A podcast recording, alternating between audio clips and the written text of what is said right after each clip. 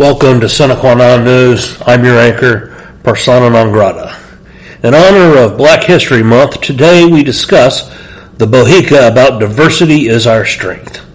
Before we start, Bohica is an anagram that means bend over, here it comes again. We recommend showering after Bohica broadcast. Politicians love to say diversity is our strength. This platitude virtue signals tolerance and togetherness at the same time. And it echoes e pluribus unum, or from many, one. It is a platitude that appeals to everyone, from poor to rich, from minority to majority. It also hails from the prior platitude of America being a melting pot.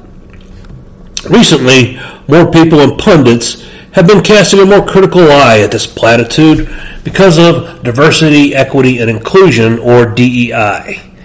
This has been the rallying cry for our educational institutions, liberals, and corporate initiatives.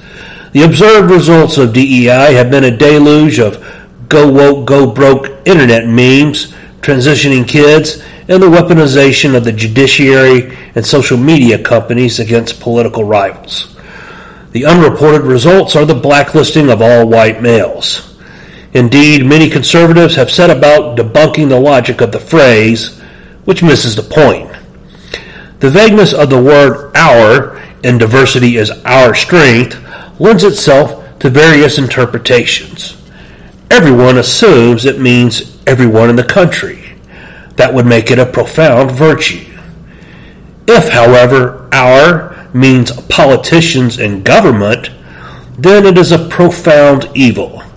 Diversity is good for government and politicians because it can pit one group against another, black versus white or rich versus poor. Divide and conquer. Instead of the kumbaya of the brotherhood of man, you have the rallying cry of history's worst tyrants.